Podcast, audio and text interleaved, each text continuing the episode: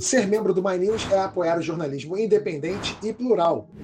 E agora você pode escolher entre ser apoiador ou parceiro.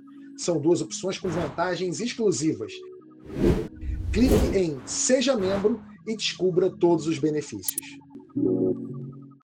Olá, eu sou Antônio Tabet e este é o Segunda Chamada no Dia Nacional da Liberdade de Imprensa. Aliás, quer contribuir para a liberdade de imprensa? Basta se tornar membro aqui do My News. Agora vocês viram um pouquinho aí. Temos dois níveis de membros: o apoiador, que é mais básico, e o parceiro que pode participar em vídeo aqui com a gente. Olha o time que está aqui hoje: Reinaldo Azevedo, Thaís Oyama, Breno Pires e o epidemiologista Pedro Alau. Vamos falar da reação do governo à capa da Economist, é, de vacinas, de Copa América, do cabo de guerra entre o ministro do STF, Alexandre Alexandre de Moraes, e a Procuradoria-Geral da República, e do Exército, que, ao que tudo indica, é mesmo do Bolsonaro. Se no final do programa você estiver muito indignado, calma, a gente tem uma dica ótima de como protestar. Tem também uma conversa sobre o orçamento paralelo e o tratoraço, revelados aqui pelo Breno Pires, mas esse trecho aí é só para membros. Vire membro clicando no retângulo azul aqui embaixo. Roda a vinheta.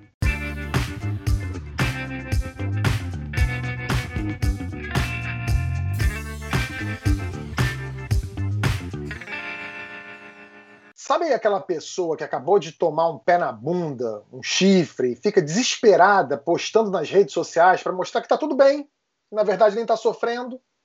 Bom, pensei nisso ontem vendo a reação da SECOM, a Secretaria Especial de Comunicação da Presidência da República, à capa da Economist, com o Cristo Redentor com máscara de oxigênio no nariz.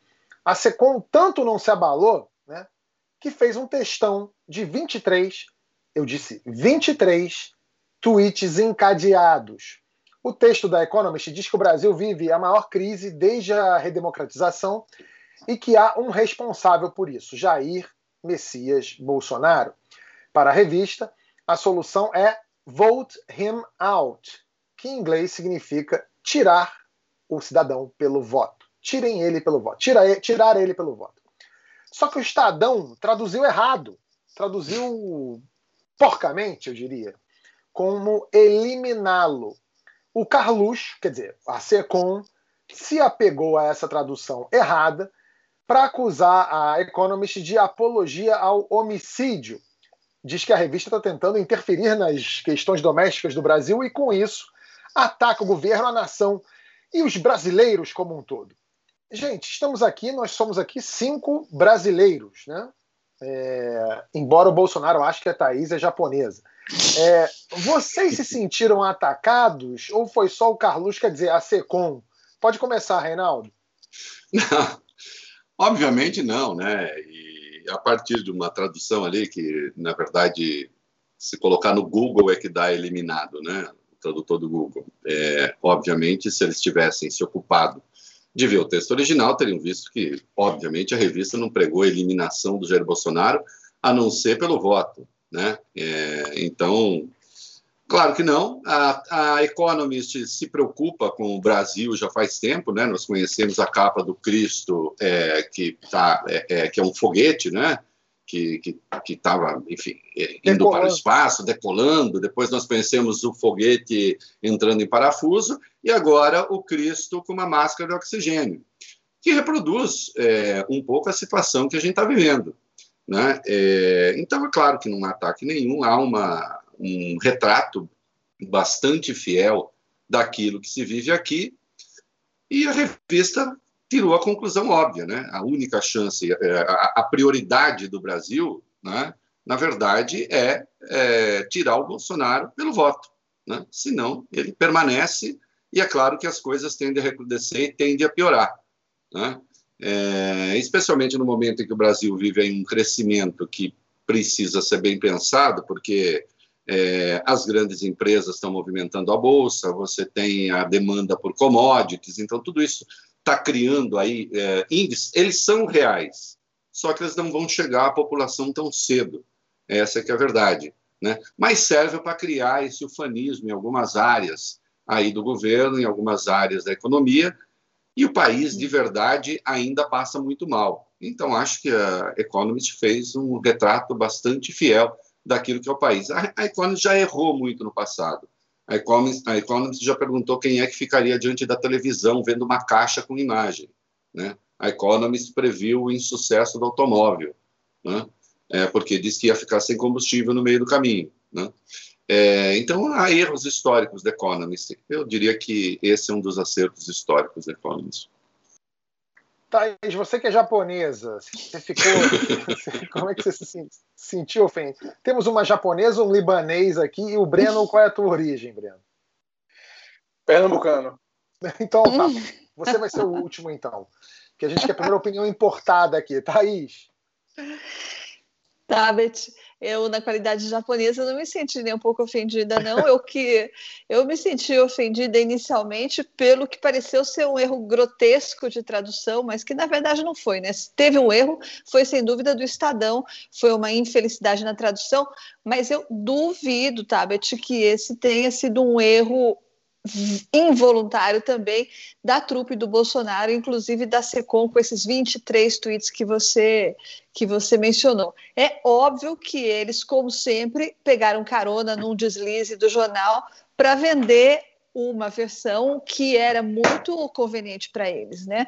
Ou seja, que os imperialistas britânicos, aí a imprensa, com a ajuda da imprensa britânica, estavam propondo um jeito de eliminar. Eles falaram até em cogitaram até a hipótese do homicídio do presidente. É uma versão muito conveniente, muito oportunista, e não é a primeira vez que a SECOM e os acólitos do presidente Bolsonaro, que se confundem, na verdade, agora, né? A SECOM e os acólitos se confundem, não é a primeira vez que eles fazem isso. E hoje a gente teve um outro episódio, acho que a gente vai falar disso mais para frente, mas lembrem hoje que o presidente Bolsonaro saiu falando uma coisa medonha lá de manhã. Ele disse que o TCU ia soltar um relatório que mostrava Olha aí, Pedro, olha lá, o Pedro deve ter acompanhado, que mostrava que 50% das mortes supostamente causadas pela Covid tinham sido causadas por outra coisa, que o TCU ia mostrar nisso no relatório. E o que, que o TCU tem a ver com isso? Bom, o fato é que o TCU, uh, ah, equivocadamente, demorou o dia inteiro para negar esse relatório, que obviamente não existia. Só que enquanto isso, o que aconteceu? Essa notícia fake, essa notícia mentirosa, descabida, ficou circulando o dia inteiro pelas redes e, obviamente, que o Bolsonaro oferiu vantagens com isso. O, o, o Breno, dizer que tem relatório, que tem provas e que vai falar e não falar, não mostrar só jogar o discurso, jogar fake news e ir embora é uma especialidade da casa, né? É, de fato, é uma, uma especialidade, né? Às vezes confunde-se a, a, aos telespectadores, confunde-se o público é, por meio de negativas de informação que, no fim das contas, não, não desmentem os fatos, mas trazem uma narrativa diferente, uma visão diferente. É, agora, sobre essa, esse episódio da matéria, o, o do, The Economist, é, de fato, é, houve uma, uma exploração equivocada pela revista The Economist. E não é porque eu sou do Estadão, mas eu devo pontuar aqui uma, uma informação que é o seguinte: a tradução é, eliminá-lo, né, que foi o termo utilizado como uma tradução para a expressão vote him out, essa é uma, uma expressão possível, né, uma forma possível de se traduzir dentro de um contexto, por exemplo, Big Brother, né, quando se falam é, esses programas que falam de eliminação de pessoas, é, é, normalmente essa é uma tradução possível. No caso, é, de fato, é, houve ali uma leitura que não era a, talvez a mais fidedigna, mas se houve algum erro, não foi do Estadão, foi um erro da própria SECOM, utilizando, evidentemente, uma, uma leitura que não teria qualquer sentido de ser feita a partir do termo eliminá-lo, né? evidentemente. Né? E ainda mais um detalhe, né? se tem alguém que já defendeu morte de presidente da República, é o atual ocupante da cadeira no Planalto fez isso em relação ao Fernando Henrique Cardoso na década de 90. Não só isso, né? É... Eu, eu entendo o que você está falando, Breno, num contexto, pode até falar que eliminar, serve eliminar, tipo, eliminado da Libertadores. Ninguém está querendo matar um time quando é eliminado da Libertadores. Mas poderia ter tido um pouco mais de capricho. Eu não sei se foi só usar o Google Tradutor ali, ou se a pessoa também que quis né, é, levantar a matéria com uma, um eliminado na manchete faz mais barulho e ganha mais clique. Mas, no fim das contas, tem razão, e o governo também não pode. Um governo que fala que quer fuzilar os petralhas ou botar gente na ponta da praia não pode ficar chateado por um eliminado, mesmo que seja no contexto que não quer dizer nada a ver com a morte. O fio de 23 tweets da SECOM repete muitas das mesmas verdades do pronunciamento do presidente em rede nacional na quarta-feira passada. Né? Se o barulho das panelas não deixou você ouvir o que o Bolsonaro disse, eu vou fazer um resumo aqui rapidinho. Ele disse que o Brasil é o quarto país que mais vacina no mundo. Em números absolutos, é verdade. Mas quando se fala em proporção, a gente está bem longe dos 70% necessários para tal imunidade de rebanho. Olha só esse gráfico aqui. Ele mostra a vacinação proporcional nos países com mais de um milhão de habitantes. Estão só os 50 primeiros, inclui as pessoas que tomaram pelo menos uma dose da vacina. Israel lidera com 63% da população vacinada. Depois vem Canadá, Reino Unido, Bahrein e Chile. O Brasil, com 22,96%, é o 41º. Na América Latina, Chile, Uruguai, República Dominicana e Argentina estão em situação melhor que a nossa. Fora isso, a gente ficou sabendo agora que o governo brasileiro recusou, recusou vacinas da Pfizer pela metade do preço. Pedro, eu sou leigo, mas olhando assim, parece que o Brasil está mal em vacinação. O que, que você, que é um especialista, me diz? Olha, em primeiro lugar, boa noite. E eu vou começar te respondendo também a primeira pergunta, né? Se eu fiquei incomodado com o texto do Economist. Não, eu não fiquei. Mas eu fico incomodado quando eu sei que três de cada quatro brasileiros que morreram na pandemia não teriam morrido caso o Brasil tivesse na média mundial de enfrentamento da pandemia. Que na média. Isso. Não é se a gente fosse bom, se a gente tivesse na média. Então, quando a gente chegar daqui a uns dias a 500 mil mortes, eu quero que a gente pense assim: ó, dessas 500 mil, 375 mil não teriam acontecido se a gente fosse aquele aluno mediano que tira nota 6 na prova, que mais ou menos é a média. Outra coisa que me incomoda, que também não é o Economist, é quando eu sei que só ao não assinar o contrato pela metade do preço da Pfizer e da Coronavac no ano passado, morreram 95.500 pessoas brasileiros. Morreu Paulo Gustavo. Morreu um caminhão de gente. O que me incomoda, na verdade, é quando o presidente da República diz em rede nacional que o Brasil é o quarto país que mais vacina do mundo. E quando eu tuitei isso, um, uma pessoa que me acompanha fez a melhor análise do mundo. O Brasil também é o quarto país com maior população não vacinada do mundo que é exatamente o que significa a informação que o presidente divulgou. O Brasil, na lista proporcional, não está entre os 50 melhores do mundo. Ele está nessa posição 41, 42, entre os países com um milhão ou mais. No geral, o Brasil está fora dos 50. O Brasil precisa vacinar um milhão e meio de pessoas por dia. O Brasil não, não chegou a uma média de 800 mil por dia, que é metade, 750 mil. Então, o Brasil não está bem. O Brasil é uma um vexame internacional no enfrentamento da pandemia e o Economist divulgou com bastante propriedade a gravidade da situação que a gente está vivendo nesse momento. É, não tem vacina, mas tem Copa América. Né? Foram quatro dias de vai não vai. No fim, os jogadores da seleção decidiram trocar o boicote por um manifesto, uma variação da já tradicional e ineficaz carta de repúdio. A paz voltou à Granja Comari depois que o Rogério Caboclo acusado de assédio moral e sexual, foi afastado do cargo de presidente da CBF. Quem assumiu foi o vice mais velho, o Coronel Nunes, que disse que o Tite vai continuar no comando da seleção. Para tristeza dos bolsonaristas, que atacaram o técnico neste fim de semana. O Reinaldo, o governo interfere na Polícia Federal, na PGR, no Exército e agora na seleção brasileira. Voltamos para 1969? Voltamos para 1969, 1970, né? que é. É, quando se demitiu o, o João Saldanha é, da Copa. Agora, é curioso, até escrevi sobre isso hoje, Tabet, porque o Saldanha ele deu uma entrevista para o Genetão Moraes Neto e ele disse: Não, eu não saí porque era comunista. Não era isso. Né? Todo mundo sabia que o João Saldanha era do Partido Comunista. Ele só saiu porque tem, o, o, o, o Médici queria o Dadá Maravilha no, na equipe. Eles, não, não vou, não, não vou escalar o Dadá Maravilha. Ah, não, mas deixa, ele conta lá, né? O João Verlange pedia, pelo amor de Deus, de, pelo menos fica na reserva. Disse, não, não vou aceitar. É, então, nem era um veto, note, nem era um veto ideológico, embora todo mundo soubesse qual era do Saldanha. Não escalou e caiu, botaram o Zagallo, que chamou o Dadá para ser reserva. Né? Aí nós estamos, isso foi em 1970, nós estamos né, em 2021, com o presidente da República fazendo pressão por intermédio do seu agente imobiliário, o Flávio Bolsonaro, é, querendo nomear o Renato Gaúcho, né, pedindo a, a, a, queda do Tite e conclamando, no caso o, o Flávio, conclamando os jogadores a se revoltar é, contra o técnico. E mentindo também, porque é uma coisa agora que o Pedro aqui, dizendo assim: já há 70 milhões de vacinados no Brasil.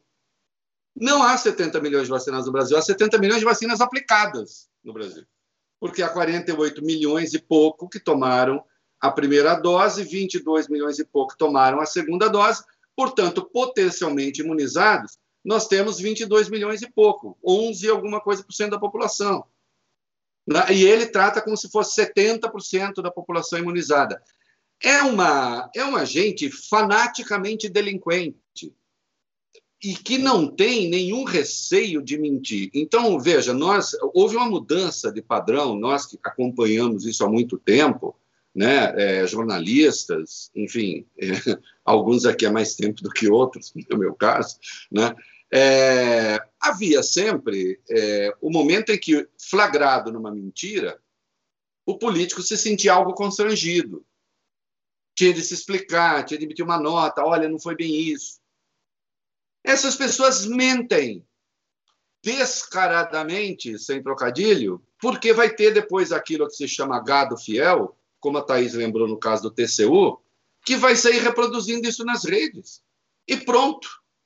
Não é? Então, a tal da guerra de narrativas, eu tenho um ódio dessa expressão, né? porque isso, além de tudo, é uma expressão velha do, do, da semiótica da década de 70, né? a tal da guerra da narrativa, de, de, narrativas virou realmente a forma de fazer política. Então o Flávio chega, faz um vídeo e diz: há 70 milhões de pessoas vacinadas. E acabou, essa passa a ser a verdade para aquele nicho deles, para aquele grupo deles. O presidente vai e diz: o TCU diz que metade das mortes, ou 60%, é, não se deve à Covid. E eu já tenho três jornalistas amigos que vão reproduzir isso. Aliás, jornalistas amigos reproduziram isso quer dizer, ex-jornalistas, né? Porque se o jornalista não tiver compromisso com a verdade, haverá de ter compromisso com outra coisa, e jornalista não é. Não? Né? Ele pode se enganar. Né? Compromisso com a mentira, não. Né? É um momento notável. Né? Não que esteja dando muito certo por enquanto. Quer dizer, os, as pesquisas de opinião, os levantamentos todos, indicam que isso não está dando certo. Agora, é claro que as circunstâncias daqui a pouco serão outras, então nós não, nós não temos, de fato, uma jornada muito tranquila pela frente para eliminar Jair Bolsonaro. Né? É, o, o, trabalho vai ser difícil. Né? É, agora, temos né, a nossa missão, que é tentar levar a verdade para as pessoas. Difícil, mas eu acho que estamos conseguindo. O Breno, o Reinaldo falou sobre essa diferença do que aconteceu lá em 1970, com o Médici querendo escalar, é, convocar um jogador, o treinador não querendo, ele saiu e, é, apesar de todo mundo ser público notório que o João Saldanha era um comunista, ele diz que não saiu por causa disso. Hoje, então, eu posso dizer que a situação é pior em 70, porque a, a não tem, quem dera o Jair Bolsonaro quisesse a convocação de alguém, de um jogador, estivesse enchendo o saco, porque ele quer só o só porque ele gosta de um treinador, do, prefere o cara do que o outro. Não, a questão é ideológica hoje. É uma série de, de equívocos na, na forma de conduzir esse tema da Copa América no Brasil, né? E assim, só um parênteses, né? Minha formação como repórter foi primeiro na área esportiva. Eu cobria no Jornal do Comércio no Recife por quatro anos é, futebol, é uma paixão muito grande embora raramente a gente tenha os times brigando lá na parte de cima do Brasileirão. Qual, é, qual time você torce? Eu torço para o Náutico, campeão ah, então, pernambucano. Então, então deixa eu te fazer uma pergunta. Você quer. É, 87 é de quem? Olha, como eu cobri a justiça por muitos anos, eu me apego à legalidade. O campeão pela justiça é o esporte. Você, você é um torcedor do Náutico sem vergonha. Eu sou mais náutico que você. Aqui, eu, eu sou. Ah, olha aí. Gostei eu sou mais náutico que você. E 87 é do Flamengo. Pode prosseguir. Muito bem. É, mas esse parênteses foi para dizer o seguinte: quando eu cobria futebol, é, uma das coisas que me revoltava muito era a falta de, de transparência na questão das decisões do, dos dirigentes. Por exemplo, teve uma certa vez que o Náutico tinha um atacante ali que era artilheiro da Série B, e aí ele foi vendido para um time B, um time pequeno da França. Eu queria saber, na época eu era repórter, né, quanto custou a transferência, ninguém informava. E aí isso sempre ficou na minha cabeça, caramba. É, um belo dia eu falei, olha, não dá para cobrar autoridades do meio esportivo porque elas são privadas e elas não devem, no fim das contas, as mesmas satisfações que a gente pode cobrar de uma autoridade pública, né, como um presidente da República, um ministro. Então, isso foi uma das coisas que me levou a, a pensar até se não valeria a pena sair do esporte e ir para a política, porque aí eu posso, a pessoa não tem como se esquivar de prestar as informações. Hoje em dia a gente está vivendo uma situação muito estranha, que as pessoas prestam as informações erradas, com o intuito de desinformar. E nesse caso da seleção brasileira, na Copa do Mundo, perdão, na Copa América, é, sim, de fato, é uma questão que, que, é até difícil dizer se é uma questão ideológica, é uma questão política mesmo, porque eu não vejo nenhuma ideologia por trás de você realizar uma Copa América, não existe ideologia nesse aspecto, é apenas uma, uma tentativa de exploração política de um evento, é, quem sabe o presidente possa levantar uma taça, né, é, diante do, do, do, do Maracanã vazio, é, mas com os torcedores é, é, de casa acompanhando. É, eu não vejo por que, depois de quatro Copa Américas realizadas em intervalo curto, de seis anos, a gente precisa de mais um agora, enquanto a gente ainda está curando as feridas, ou melhor, ainda está com as feridas abertas né, da, pandemia e das mortes. É realmente, realmente uma coisa muito complicada e do ponto de vista do, auto, do, do dessa forma autoritária de lidar com as questões, é, é, é, mais um exemplo, é um exemplo de que mesmo nas áreas onde o presidente não tem poder, não tem autoridade, ainda assim eles tentam demonstrar uma autoridade que eles não têm. Nesse momento, eu digo, me refiro aos apoiadores que tentam é, é, tratar como uma questão de, de, Estado, uma necessidade de Estado, a realização de uma Copa nesse contexto. É, no, no, seu último pronunciamento, Bolsonaro comemorou os mais de 900 mil empregos criados entre janeiro e abril. O número está certo, mas tem um detalhezinho. É, o novo cadastro geral de empregados e desempregados inclui vagas temporárias. Quer dizer, o cara pode ter conseguido um trabalho temporário no mês de abril. Ele já está desempregado de novo. Mas ele. Ô, Tabet, olha, esse, eu, eu, tô, eu tô incomodado com esse negócio que eu estou vendo as pessoas falarem. Eu não sou economista, mas ah. eu, eu, sou razoavelmente alfabetizado. Ah. É, há uma diferença entre o primeiro trimestre do ano passado e o primeiro trimestre desse ano tem uma queda de 3,2 milhões de vagas formais.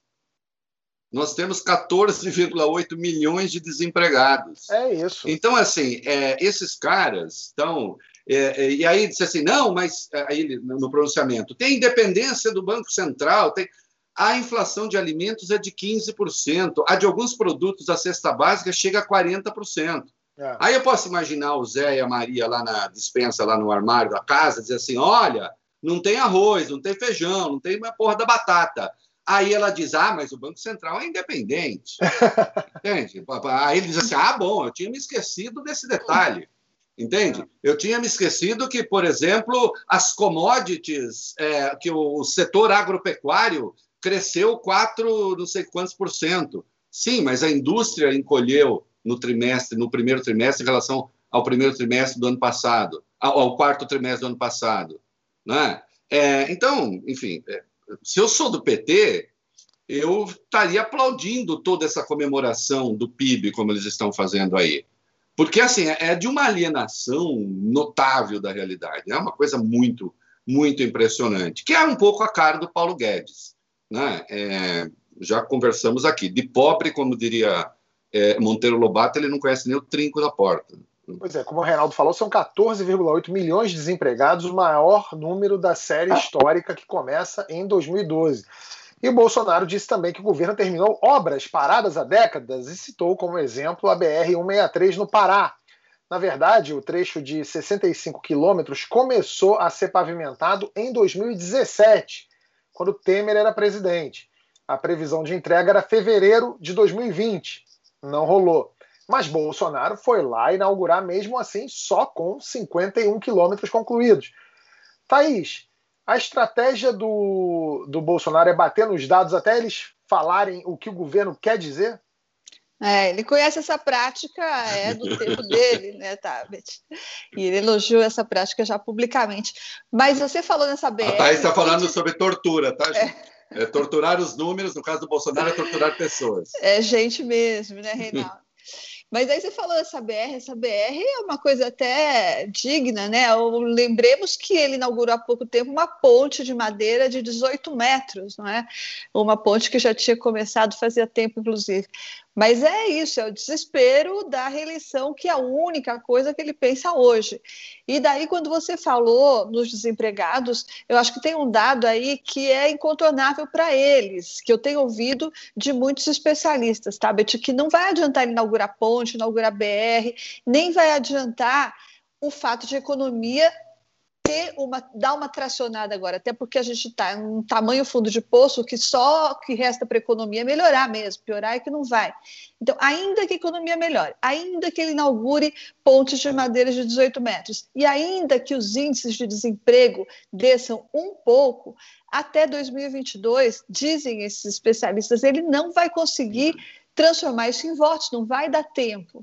As pessoas não vão ter essa percepção de melhoria de vida.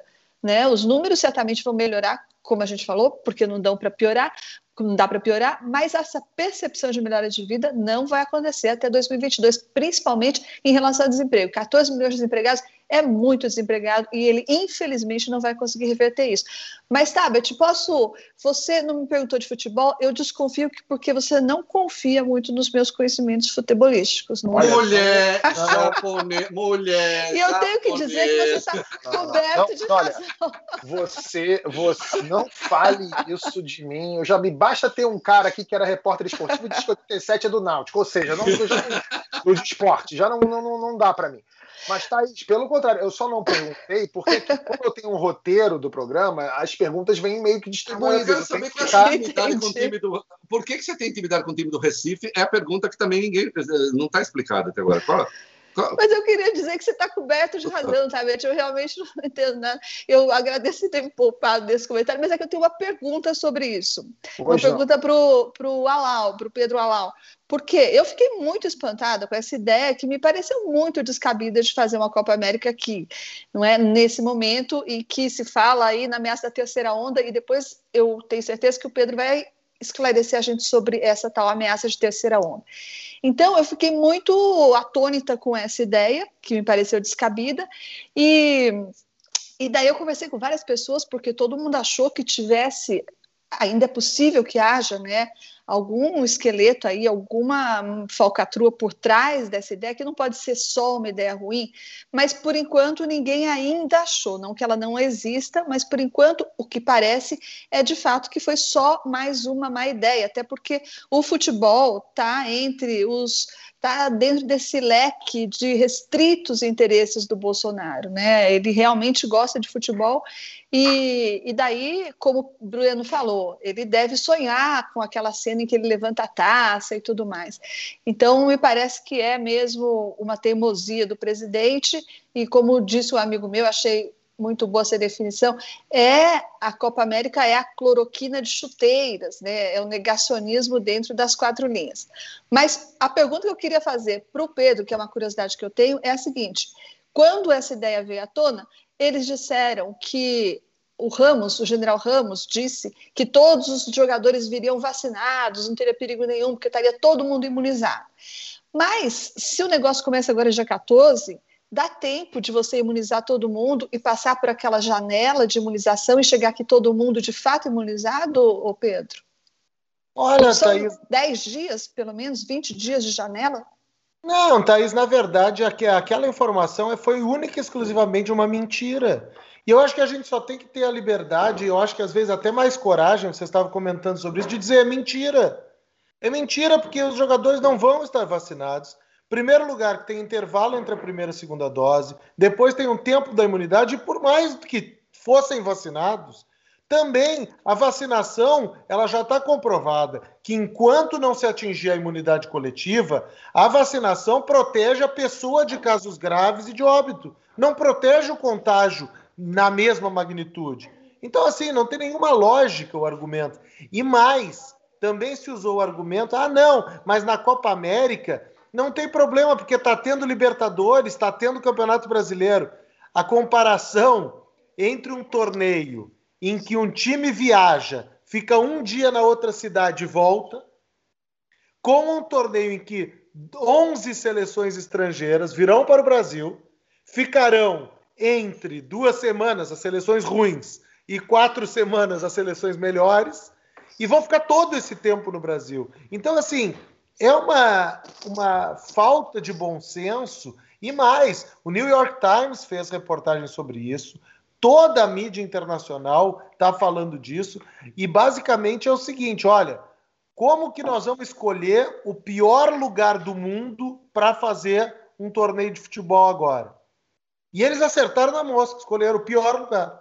Porque o Brasil tem a, vari... tem a variante relevante, que é a P1, tem o risco da variante indiana se disseminar rápido e tem a informação que talvez seja mais relevante de todas, que é um processo de novo crescimento de casos, que algumas pessoas chamam de terceira onda. Nós, epidemiologistas, a maioria de nós, pelo menos, gosta de dizer que é meio difícil usar onda para o Brasil, porque a primeira onda não tinha acabado e a segunda engoliu ela, a segunda onda não acabou. Aliás, nós estamos com 1.800, 1.700 mortes por dia. E a terceira onda vai vir passar por cima também. Então, assim, é uma decisão absolutamente inexplicável, exceto se a gente seguir o dinheiro, seguir o rastro, como já deveria ter feito em relação e a, a e a, e a, né, Pedro, uma, uma, há um diapasão moral aí, né?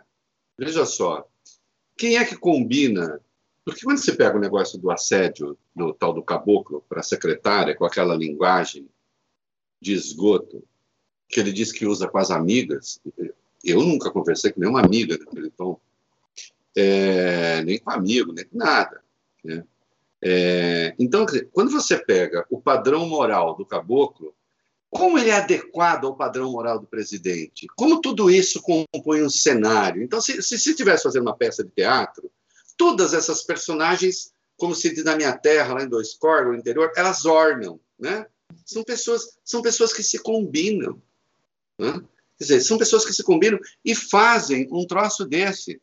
É, é muito impressionante. E aí vem a, a, a, a SECOM, que seria comandada por um. Eu acho muito curioso quando se diz que o Fábio Faria é o moderado do governo.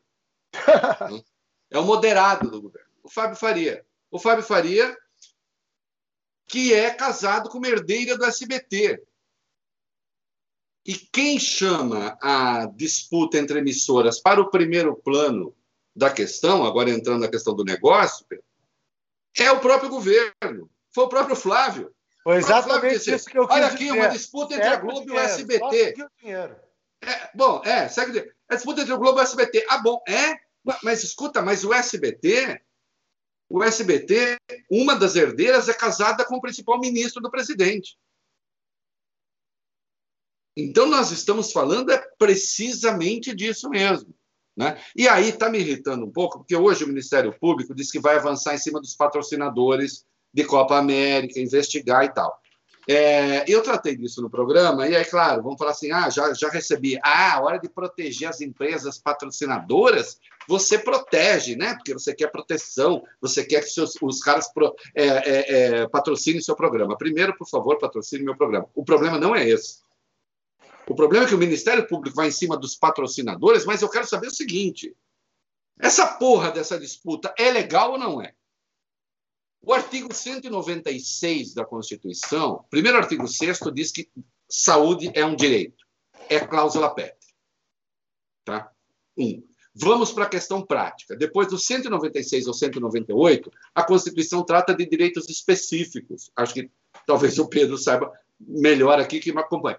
O 196 diz que a obrigação do governo e do Estado é reduzir os riscos de doença dos brasileiros. Certo? A Copa, como o Pedro está deixando claro, a Copa América aumenta o risco de doença dos brasileiros. Portanto, eu tenho um direito protegido constitucionalmente. Eu espero que o STF tenha ações lá. Tem um que o, o relator é, o, é o, o, Ricardo Lewandowski, de uma DPF, e outra de um mandado de segurança, que é a Carmen Lúcia, que eu acho mais próprio, não vou entrar em, em minudências. Agora, o STF tem de parar esta. Pode Fala, porra, pode, né? Tem de parar esta porra. Tem que parar. Tem que dizer não. Tem de dizer não. É um assunto entre privados, é um assunto entre privados, mas que tem uma dimensão pública. Eu não posso permitir que entes privados coloquem em risco a segurança dos brasileiros. Então, se não, essa história de que ah, não cabe uma ação ao STF, porque isso não deveria ter uma ação popular na primeira instância, porque a CBF é privada, a Comembol é privada. Não! Quem é que vai fazer a segurança? Inclusive, a Polícia Federal vai ter que atuar na segurança desses jogadores. É o Estado brasileiro que está entrando nisso. O ministro Luiz Eduardo Ramos, o tempo, que aliás é um falastrão, né, general? Eu não sei que o senhor fazia escondido comandando tropas. O senhor deveria estar comandando. Olha, tem programas de televisão em algumas emissoras populares que aceitariam o senhor. O senhor é, é legal ali, tal, um populistão, não sei o quê. Já deu entrevista. O presidente está falando a respeito. O filho do presidente falando a respeito. O STF tem de parar este negócio. Ponto final. Artigo 196 da Constituição. Eu desafio alguém a me provar que não é artigo 196 da Constituição. E que isso não põe em risco a segurança dos brasileiros. Pronto, falei, eu era Libilu e a gente sempre termina fazendo isso. Fala, Thaís, quer falar? Não, eu queria saber se tem, por exemplo, também o perigo de trazer, da gente importar novas cepas com isso, o Pedro. Thaís, tem o perigo da gente importar e da gente exportar. O Brasil corre o risco de, primeiro, colocar a saúde da região em risco e, obviamente, colocar a saúde dos brasileiros em risco. Mas aí, como muito bem disse o Reinaldo, vamos falar a verdade: o governo não está preocupado em colocar a nossa saúde é. em risco. Nem um pouco. O governo não está preocupado. Se a gente pegar uma entrevista minha ou de qualquer outro epidemiologista lá no começo da, da pandemia e olhar o que a gente disse, o governo basicamente fez tudo ao contrário. E tem algum motivo para isso. Então, assim, nós corremos o risco de colocar os brasileiros mais em risco, porque podemos importar novas cepas, mas eu diria que o risco maior é para os outros, porque a gente vai exportar variantes que circulam amplamente e livremente no Brasil. O Brasil vai finalmente universalizar a P1, é um, é um, é um esforço que ele está fazendo faz tempo, né? Será a nossa grande conquista, né? É inacreditável. O, o, Breno, para você, é, o Pedro estava falando aí em seguir o dinheiro, né?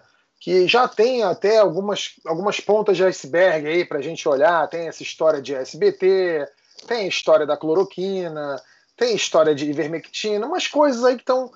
É, e a gente vê que é um governo que realmente não está não tá nem aí para a questão da saúde. Né? Viramos todos espólios de guerra. Você acha que, que vai sair algum esqueletão grande de algum armário daqui até o fim do ano? Porque tem a CPI aí, é, todo dia tem uma, uma merda diferente aparecendo. Vai aparecer alguma coisa grande? Porque não é possível que seja só sadismo. É, você está falando sobre questões de interesses comerciais, é, é. favorecimentos indevidos. Exatamente. Olha, é, é, assim, é, dentro do tema da, da cloroquina, né, acho que já foi falado bastante que tem uma, uma empresa fabricante da, do medicamento no Brasil, é, tem como dono um, um amigo do presidente, né? Acho que, eu não sei se foi suficientemente detalhada até agora essa, essa situação. É, agora, é evidente que, que é um governo que toma muitas decisões é, é, com base em, interesses privados. É, isso, isso, é muito claro, né? Isso é uma marca do, do, inclusive essa noção do gabinete paralelo da saúde, né? o gabinete o gabinete das sombras da saúde também é um pouco disso, né? São agentes privados que muitas vezes trabalham em empresas, é, embora sejam da área da saúde, né? Que estão ali influenciando também a tomada de decisões do presidente. É, é, é um governo que é muito suscetível, ele é muito suscetível ao lobby, né? E, e, acho que, de fato, é, é, se as autoridades de investigação e controle se debruçarem mais a fundo, podem, podem sim descobrir alguns esqueletos que a gente ainda não viu saírem do armário. Esse, olha, esse, esse governo, até pelo negócio do orçamento, esse é o governo mais corrupto da história. O orçamento paralelo não é de 3 bilhões por quase 4 bilhões, isso é só no, no ministério do Rogério Marinho. Na prática, o orçamento paralelo é de 18 bilhões. Esse é o preço para comprar o Congresso. Ponto final. Entende? Isso está caracterizado. Né? Tendo um militar da reserva que faz a planilha, que é o seu Luiz Eduardo Ramos. É, não. Pedro, você ia falar da CPI. É, acho que da CPI, só para. Porque eu, eu acho que às vezes a gente está perdendo um pouco do foco na discussão sobre isso. Primeiro, tem que seguir o dinheiro da cloroquina e da ivermectina. Esses medicamentos foram promovidos pelo governo federal como nunca na história um medicamento foi no Brasil. Alguém ganhou muito dinheiro com isso, tem que descobrir quem é que ganhou muito dinheiro com isso. Segundo, em relação à pesquisa que eu comandei, que eu sou investigador principal, o Epicovid, ela custou 12 milhões aos cofres públicos. A gente fez três fases e depois a pesquisa foi boicotada. Agora, eles estão anunciando uma pesquisa parecidíssima, com uma série de limitações, inclusive, que custa 200 milhões. Então é só seguir o dinheiro de novo. É muito fácil, é só olhar o tal do Pré-Vicov que foi lançado agora procurar aonde que está o dinheiro. E sobre, só para encerrar sobre a CPI, eu posso ser um ingênuo otimista, mas eu acho que depois que saiu o relatório da CPI, a, o não impeachment do presidente ele teria que ser um, uma grande exceção na história brasileira, porque o relatório final da CPI vai apontar o Bolsonaro como responsável por três de cada quatro mortes que aconteceram até hoje no Brasil. Certamente, se eu for lá depor, é isso que eu vou dizer. Então, assim, não tem como isso ficar em pizza. Se ficar em pizza, vai ser muito estranho para a nossa história democrática do país. Ô, não Pedro, sei se, vamos, se eles vão conseguir isso. Vai ficar estranho, vai ficar estranho, mas aí vai se resolver, como diria Economist, eliminando o presidente. Vai, vai, ter que se resolver pelo voto. É, porque, veja só, o impeachment precisa de dois terços da Câmara para que tenha sequência a denúncia. Primeiro que precisa o presidente da Câmara botar em votação um requerimento. Só aí já deu merda aí. Só aí Só já aí deu já... merda. É. Se colocasse, não teria os dois terços, porque a matéria denunciada pelo nosso Breno aqui a, a, a, já indica que é, os votos são comprados e, portanto, não há esses dois terços. Houvesse na Câmara, não haveria no Senado. Então, não haverá impeachment. E a segunda etapa, que é, o relator certamente pedirá é, é, procedimentos ao Ministério Público, por enquanto, o Augusto Aras está fazendo de conta que não vê nada. Não é? é? então, a conquista da CPI, o marco importante da CPI, ele é de natureza política. Ele não será de natureza jurídica. É, é, muito importante o que a CPI está fazendo, até as pessoas têm brincado que era a segunda etapa do Big Brother e não sei o quê, quando tinha o Big Brother no ar. Né? É, então, ele é de natureza é, política nesse sentido, quer dizer, está formando uma consciência. As pessoas chegam lá e, e, e evidenciam aquilo que são, aquilo que fizeram.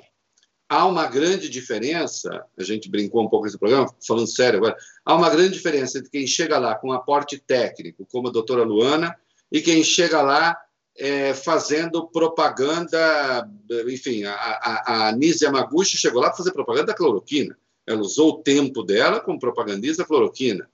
Né? Então, é, todas as é, é, irresponsabilidades do governo, ações e omissões, estão ficando claras ali. Então, a importância da natureza política, do ponto de vista jurídico, é para frente, vamos ver o que o Ministério Público vai fazer, e no que concerne a impeachment, é, não é que eu queira tirar as esperanças de ninguém, por favor, tenha esperanças. Quantos houver de manifestações a favor do impeachment, ok. Apenas que é preciso ter clareza de que hoje há parlamentares que odeiam Jair Bolsonaro, que vão se juntar, por exemplo, ou a Lula ou a Ciro Gomes na disputa presidencial, e que hoje votariam contra o impeachment. Sabe por quê? Porque eles querem mandar o dinheiro para o seu reduto. Eu porque queria... o governo capturou o Congresso com é, as emendas. E ponto.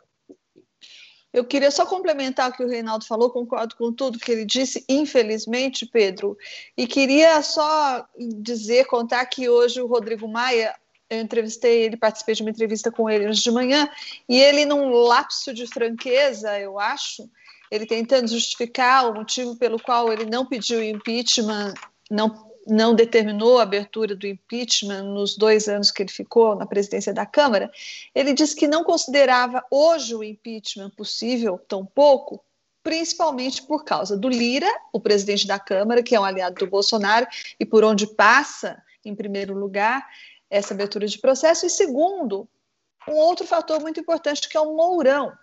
E isso é a pura verdade, porque quando houve o processo de impeachment da Dilma, isso foi costurado em grande parte pelo vice dela, o Temer, que tinha grande trânsito no Congresso, sabia fazer essa amarração e estava lá agradando os futuros aliados dele como presidente, né? Já tinha um acordo no nascedouro lá, todo mundo já sabia como é que seria o próximo governo pós-impeachment da Dilma. Estava costurado com as pessoas que votaram contra a Dilma, inclusive.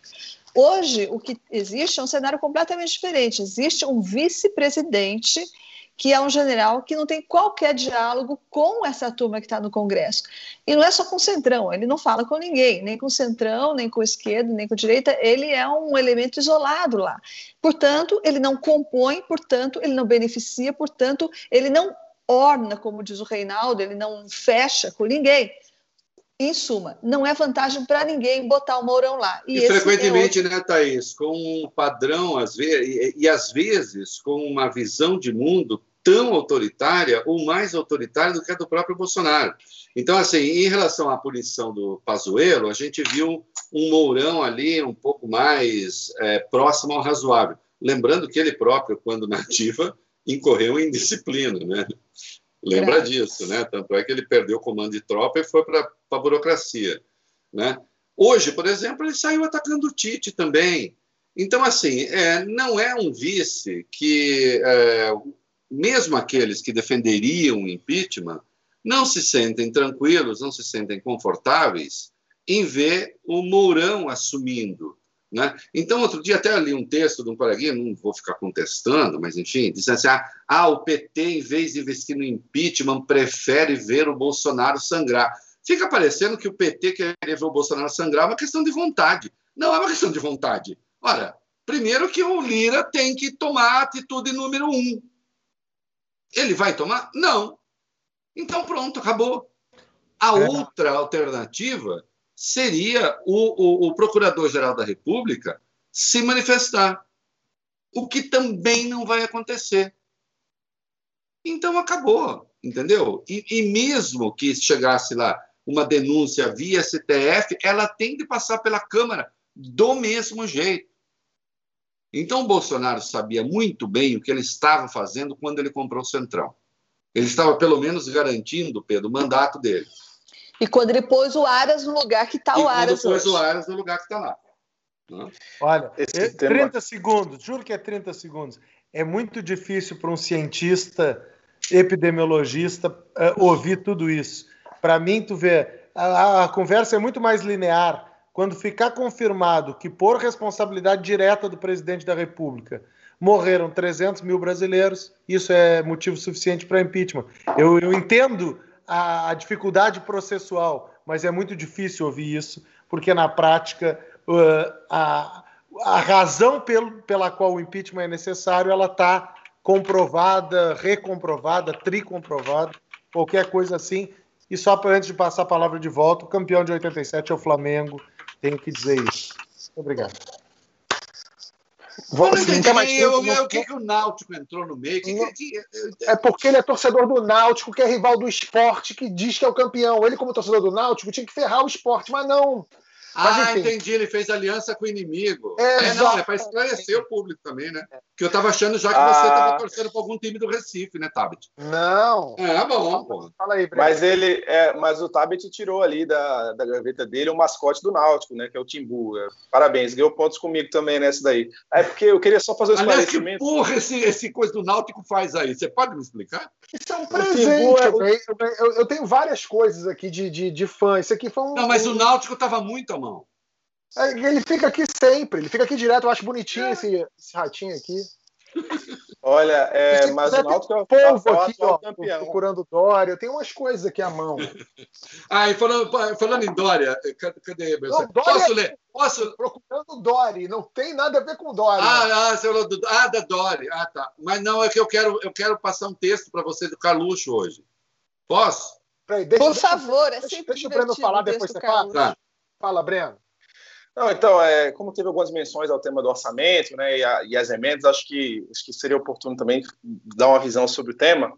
É, enfim, dentro do, da, das reportagens que a gente tem publicado, é, uma, uma das coisas que a gente é, tem ouvido muito dos parlamentares influentes né, é, em Brasília é isso, é que, o, que a, a percepção do governo é que eles não vão sofrer impeachment, aconteça o que acontecer é uma coisa assim que, que eles têm muita segurança de que isso não vai acontecer, porque realmente está muito bem azeitado. E, e, eu acho que as, as informações que a gente tem visto recentemente é, apontam também para isso é, no Senado, porque na eleição da Câmara e do Senado, mês de janeiro para fevereiro, naquela virada, é, você não tinha o Rogério, perdão, você não tinha o presidente do Senado, Rodrigo Pacheco, numa condição de articulador das emendas. Ali ainda era o Davi Alcolumbre. Mas para o exercício de 2021, é, o Davi Alcolumbre já foi escanteado pelo Rodrigo Pacheco. E nesse momento, a gente vê que o próprio Rodrigo Pacheco, ali junto com o Márcio Bittar, também senador, eles estão fazendo parte da, da, articulação da definição dos valores, que, como o Reinaldo falou, não são só 3 bilhões. Nesse ano a gente vai ter 18 bilhões da chamada RP9, né, a emenda de relator geral do orçamento. E, e, a gente tem visto também que o, que o governo não está nem aí para buscar trazer mais transparência sobre o tema. Ele está tentando apenas impedir as ilegalidades de 2020 de se repetirem em 2021. Estão é, editando portarias para dizer que é legítimo o ministro solicitar do Congresso, né, do relator geral do orçamento, as indicações para as obras em cidades e, e, quem será beneficiado com o dinheiro do orçamento, mas é, sem buscar trazer transparência e nem critérios técnicos para análise dos valores. Então, a, a, a possibilidade de indicar milhões extras é, é para os parlamentares extremamente sedutora, porque eles precisam prestar contas para os prefeitos que ajudam as suas eleições, eles também distribuindo emendas nos seus redutos eleitorais, eles também fazem uma frente ali com os empresários, né? o empresariado local que também vai ajudar a sustentação da, das eleições. E, e, de fato, até com funcionários da, da a gente tem, tem conversado com muitas pessoas porque essa apuração iniciou em janeiro, né? São cinco meses apurando o tema da distribuição no MDR, né? E, e, aquela coisa, no MDR a gente conta uma parte, mas a gente tem a ideia do, do que pode ser o todo, né? O Ministério do Desenvolvimento Regional. Então, é, a, visão é essa, que os órgãos de orçamento estão sendo usados como um mecanismo de manutenção de apoio, de compra de apoio, manutenção de apoio, o que dificulta muito né, o debate sobre a evolução do nosso país como, como sociedade mesmo, porque o nosso dinheiro que poderia estar indo para a educação, para a saúde, para outras áreas, para o censo demográfico, está indo para fazer reeleição de parlamentares e impedir o impeachment. É, Otávio, eu, eu, eu, tenho, eu tenho um compromisso com as pessoas que me detestam, porque assim, a minha frase, o ódio é mais fiel do que o amor, é minha, não é do Nelson Rodrigues. Né? Amor olha para o outro lado, amor é safado, amor flerta. O ódio não flerta nunca, o ódio. E, portanto, eu tenho que manter as pessoas que me odeiam sempre muito assim, aqui à mão. É, agradeço ao Breno, finalmente é, tem mais alguém dizendo que é, a compra do Congresso não são os 3 bilhões e pouco do Ministério do Marinho, são 18 bilhões. É a maior compra do Congresso da história. Atenção, vocês da Lava Jato que botaram o Bolsonaro aí, eu sei que foram os eleitores, mas vocês criaram o meio ambiente para que essa gente prosperasse. Vocês se orgulham de ter devolvido aos cofres públicos 4 bilhões. Parabéns. Terra arrasada, vocês devolveram 4 bilhões. E o governo tem 18 bilhões para comprar o Congresso. Vocês não se orgulham da obra que vocês fizeram? Pronto, agora pode me odiar à vontade, já dei corda para as pessoas que me odeiam. E quando vocês quiserem, eu tenho um exercício de interpretação de texto do Carluxo aqui, que eu quero a opinião de vocês, se houver espaço no programa. Eu estou louca para ver esse texto do Carluxo. Posso? Comandante, posso? Tabet até congelou. Tabet, posso botar o texto do Carluxo aqui? Está congelado. Eita, bota pô. o texto, bota o texto. Ó, é o seguinte, Carluxo escreveu hoje. Grandes milhos, quando queimam, viram pipoca. Prudência, vírgula. Sofisticação, vírgula. Amanteigadas, vírgula. Biografia, vírgula. Bom recadinho, vírgula. Terceira via, vírgula. Grandes fogueiras, vírgula. Socialismo, vírgula. Liberdade e lockdown. Desemprego e aumento de impostos para você e o V para mim.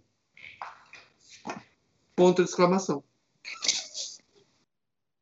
É Está muito além da minha compreensão. Muito, vai muito além. É aguardamos. É alguma, referência, é alguma referência ao Dória aqui, porque o Dória estava tomando sol no, no, no, hotel aí no fim de semana tal. Mas quanto ao resto, eu dei aula de redação durante oito anos no ângulo e eu, o meu pavor era pegar aluno assim que ficava citando, ficava, ficava enumerando coisas nominais que eu não sei o que querem dizer. E é o Carluxo, grande Carluxo. É voltei, voltei. Epa, você, você a gente tava O Reinaldo já estava pronto para assumir o comando. Eu estava assumindo o comando. feliz. É. Eu vou falar, eu vou falar que o Bia agora você já, já tem um, um, um reserva aqui, ó. O Pelé vai virar meu titular em dois segundos, né? Já estava então, tomando conta. Você some? É, a culpa, a culpa não foi minha. A culpa foi é. do gabinete do ódio que cortou lá, o, tirou o fusível aqui do poste aqui da frente. E de graça, o... viu, My News? Vamos ter que renegociar. Manda, manda aquele charuto pro Reinaldo. Olha só, o, eu estava ouvindo vocês falarem do, da questão do, do Bolsonaro, mas eu concordo com o Reinaldo nesse aspecto. Eu acho que o, que o, o impeachment do Bolsonaro vai ser no, conforme disse o, o, a The Economist eliminando ele na urna, né? Porque eu, eu não acredito, eu, eu sou daqueles que acreditam. Tem muita gente, eu, eu, eu tenho visto muita gente falando é, aquilo assim, não, quem acha que o Bolsonaro não vai para o segundo turno é leviano, é romântico, não está vendo o perigo de perto, não está vendo o perigo. O Haddad falou isso com a gente semana passada. É, eu, eu, conversei com o Ciro também na semana passada. O Ciro já pensa o contrário. Ele também acha, ele acredita que o Bolsonaro não vai para o segundo turno. O Gomes é, ou Nogueira? O Ciro Gomes. é importante saber. Ah, não, é, o Breno, o Nogueira está postando as duas coisas. Você viu a semana é. passada? O Nogueira, na semana passada, disse: não, é Bolsonaro tal. Agora, o presidente Lula é uma pessoa muito importante, muito.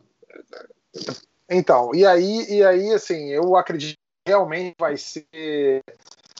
Vai ser daqui até lá muita coisa vai acontecer e esse apoio que ele tem, que o Reinaldo falou, que o, que o Breno falou, que ele tem do Centrão, é algo que é facilmente.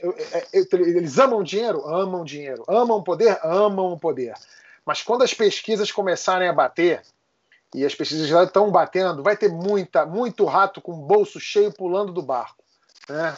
Ô, Otávio, tem uma pena a Mara não está aqui hoje. O mercado financeiro, com, com alguns que eu falo, o mercado financeiro está todo virado em Lula já. É. Tem uma, tem uma variável apenas, eu acho que só tem uma hipótese do Centrão abandonar o Bolsonaro antes de uma, de uma eventual é, é, caracterização ali de pesquisas eleitorais que apontem uma derrota. É, que é se o governo não conseguir honrar os compromissos de pagar as emendas extras, né? E isso é uma coisa que a gente vai ter que acompanhar também ao longo desse ano, porque é muito dinheiro que foi empenhado, né? Muito dinheiro.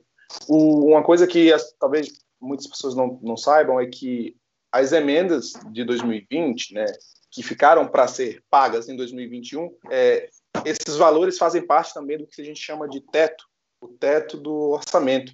Então, é, quer dizer que pode haver uma, um limite no teto e aí emendas de parlamentares deixarem de ser pagas por conta dessa, desse acúmulo né, do orçamento de 2021, mais os restos a pagar de 2020. Pode ser uma coisa muito técnica, mas é, é só para resumir. Então, existe uma possibilidade do governo não ter como pagar todas as emendas que ele prometeu. E aí você vai, aí sim você pode ter uma folira deixando o Bolsonaro no meio do caminho, porque isso aí é uma situação que. Mas, uh, gente, eu não sei, eu, eu acho também. Agora, impeachment nessa nesse ponto, o impeachment da Dilma foi bem mais cedo. Né? É, o impeachment nessa etapa é um troço muito difícil. É um troço muito difícil que você compra com emenda. Nem a esquerda, Breno, acho que vai investir muito nisso, você concorda? Não vai. Por que investiria? Ainda que corresse o risco de dar certo, é, como não é uma ação de cunho eleitoral no TSE, que suspenderia a chapa e, portanto, é, que poderia caçar a chapa e, portanto, caçaria também o Mourão, por que, que a imprensa, por que, por que, que o, a esquerda, vou falar que é ato falho, né? por que, que a esquerda apostaria nisso, considerando que o Mourão, apesar de tudo, e apesar de eu não achar que ele é muito melhor ideologicamente que Bolsonaro, por que você apostaria num Mourão que, de qualquer modo, é um cara mais articulado, é um general quatro estrelas e sabe pelo menos o teorema de Pitágoras, entendeu? É, então eu realmente não acredito. É não há, não há possibilidade. Agora, o que vai acontecer, sim, é, não, claro que sim, Pedro, deveria. O que vai acontecer, sim, é o seguinte: vai ter gente jurando, e eu já sei disso. O Breno deve saber também, Thaís deve saber também. Tem gente que está jurando amor a Bolsonaro já se encontrou com Lula 500 vezes. Né? E está jurando amor a Bolsonaro. E o Lula, e eu já conversei com todo mundo, o Tabete, já conversei com todo mundo. Está tudo, tá tudo no papo já. E, pra, e por falar no tratoraço, que a gente começou a falar dele aqui, no bloco extra a gente vai falar disso, que foi, aliás, um furo espetacular do nosso glorioso Breno aqui com o Estadão. Tá certo? Ó, para encerrar o segunda chamada de hoje. Amaldiçoado gente... na entrevista lá às portas do Palácio, porque ele falou muito dessa matéria. É... E disse: é o Estadão, né? Estadão. Olha, se o Estadão, se o Estadão, se, tão, se o governo está falando mal do Estadão, é um ótimo sinal para o Estadão. É, para encerrar o segunda chamada de hoje, vamos falar de um método é, de protesto muito eficaz que poderia ser adotado por aqui. Aconteceu no Novo México, nos Estados Unidos. Manny Gonzalez, xerife do condado de Albuquerque, estava fazendo um discurso quando, de repente. Será que fui eu que É um pássaro? É um avião? Cadê? Já passou? Não, ali, ó. É um pirocóptero. Isso mesmo. Um grupo de ativistas que se identifica como o Dogcopter, que é literalmente um, um pirocóptero, uma pirocóptero, alguma coisa assim, em inglês, assumiu a autoria do atentado fálico. E aqui tem uma foto do drone bem dotado. Olha só que bonitinho, né? com as cores do arco-íris. Ó. Oxi. É um drone com um belo adereço ali pendurado, uma bela peça ali pendurada. Olha, eu honestamente achei que foi um protesto do cacete. É... Reinaldo, você já imaginou um desse em alguma Não. manifestação a favor do governo? Acho que se solta uma dessa na Faria Lima, tem pancada para ver quem pega. É, deve ter, né? Deve ter, mas eu, eu, eu espero, enquanto você tinha fugido de nós, você, você tinha desistido de nós, eu li um texto do Carluxo. Né? Ah. Eu aguardo que o Carluxo nos diga qual é o caminho nesse caso, né? em aparecendo esse drone com, essa, com esse pirocóptero. Ah. Né? Então, é, Carluxo. Opção A. Qual deve ser a reação? Opção A pega o, o, pega o pirocóptero, derruba o pirocóptero, agarra o pirocóptero ou leva para casa e guarda no armário? Leva para casa e diz, como diz o Bolsonaro, eu levei, mas é hétero. É isso. É... Bom, a gente agora vai para o bloco extra exclusivo para membros que apoiam o canal. Falar do tratoraço puro do Estadão e da ajudinha que o Flávio Bolsonaro recebeu na Receita Federal. Vamos também, se der, a gente fala um pouquinho de exército. Se você não é membro do canal e quer participar com a gente, clica aqui embaixo no botão azul Seja membro. Você pode ser membro, apoiador ou parceiro. O vídeo exclusivo já está na aba da comunidade ou na playlist membros. Valeu, pessoal. Até. Tchau.